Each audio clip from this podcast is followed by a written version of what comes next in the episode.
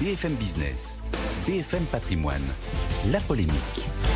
Et on, est, on retrouve Nicolas Dose, comme chaque jour pour la polémique. Bonjour Nicolas. Bonjour. Les taux de crédit immobilier montent toujours. Où en sommes-nous? Alors on est à 1,7% en octobre, nous dit la Banque de France, mais qui a 1,77, mais qui a la conviction qu'on va largement passer le 1,8 au mois de novembre. On a un chiffre novembre de crédit logement CSA qui porte sur un panier beaucoup plus restreint, qui en novembre nous met, c'est du hors assurance, hein, nous met déjà à 2,25%. Euh, voilà, des hausses répétées qui viennent principalement des choix de politique monétaire de remonter les taux d'intérêt pour essayer de juguer l'inflation de la part des banques centrales.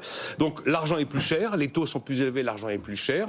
On sait aussi que euh, le taux d'usure ne sera pas rehaussé avant le mois de janvier, que c'est un frein, c'est un frein. Donc la production de crédit est en train actuellement de reculer. Argent plus cher, production de crédit en baisse, plus en plus de refus de prêts. La demande immobilière aujourd'hui baisse en France. Donc ça va vouloir dire baisse des prix? C'est implacable. Quand vous avez une baisse de la demande, il y a un moment où vous avez une baisse des prix. Et ça se confirme dans pratiquement toutes les grandes villes de France. Le top 4 là, des villes qui ont connu les plus fortes baisses en un mois, c'est Bordeaux, Montpellier, Toulouse, Paris. Et Paris sur un an, c'est moins de 1,5% tout de même. Il y a deux grandes villes qui continuent à voir les prix un peu augmenter, mais un peu. Euh, Lille et Marseille. Sinon, on fait de la résistance dans les, dans, dans, les zones plutôt régionales et les villes de taille moyenne. Mais ce qui est intéressant, c'est que le FMI, vendredi, nous a publié euh, son rapport euh, sur la stabilité financière d'octobre. Et là, il constate une baisse des prix de l'immobilier dans le monde entier. Et alors, il y a des baisses très impressionnantes, moins 14% en Suède par exemple. La ville de San Francisco, depuis le début de l'année, donc la ville de, de, de, San Francisco depuis un an, a vu les prix baisser de 7%.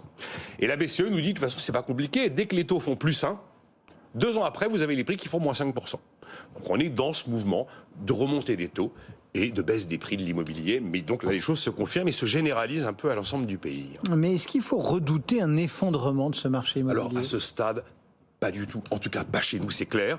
La demande recule, mais elle ne s'effondre pas. Les prix baissent, mais ils ne s'effondrent pas. En fait, on dit oui, la production de crédit, ça se tasse. Mais quand on fera le bilan de la production de crédit 2022, ça restera un cru très franchement exceptionnel en termes de, de production de crédit. J'ai envie de dire qu'on vit une normalisation. Pendant des années, on avait l'argent qui coûtait rien. Et les prix qui visiblement étaient destinés à s'emballer sans jamais devoir s'arrêter.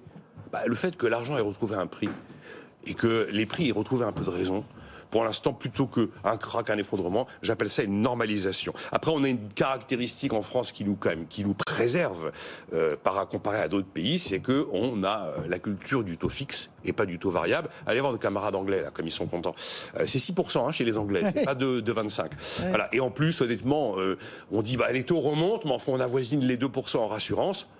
2% en rassurance, ça reste quand même des taux tout à fait abordables.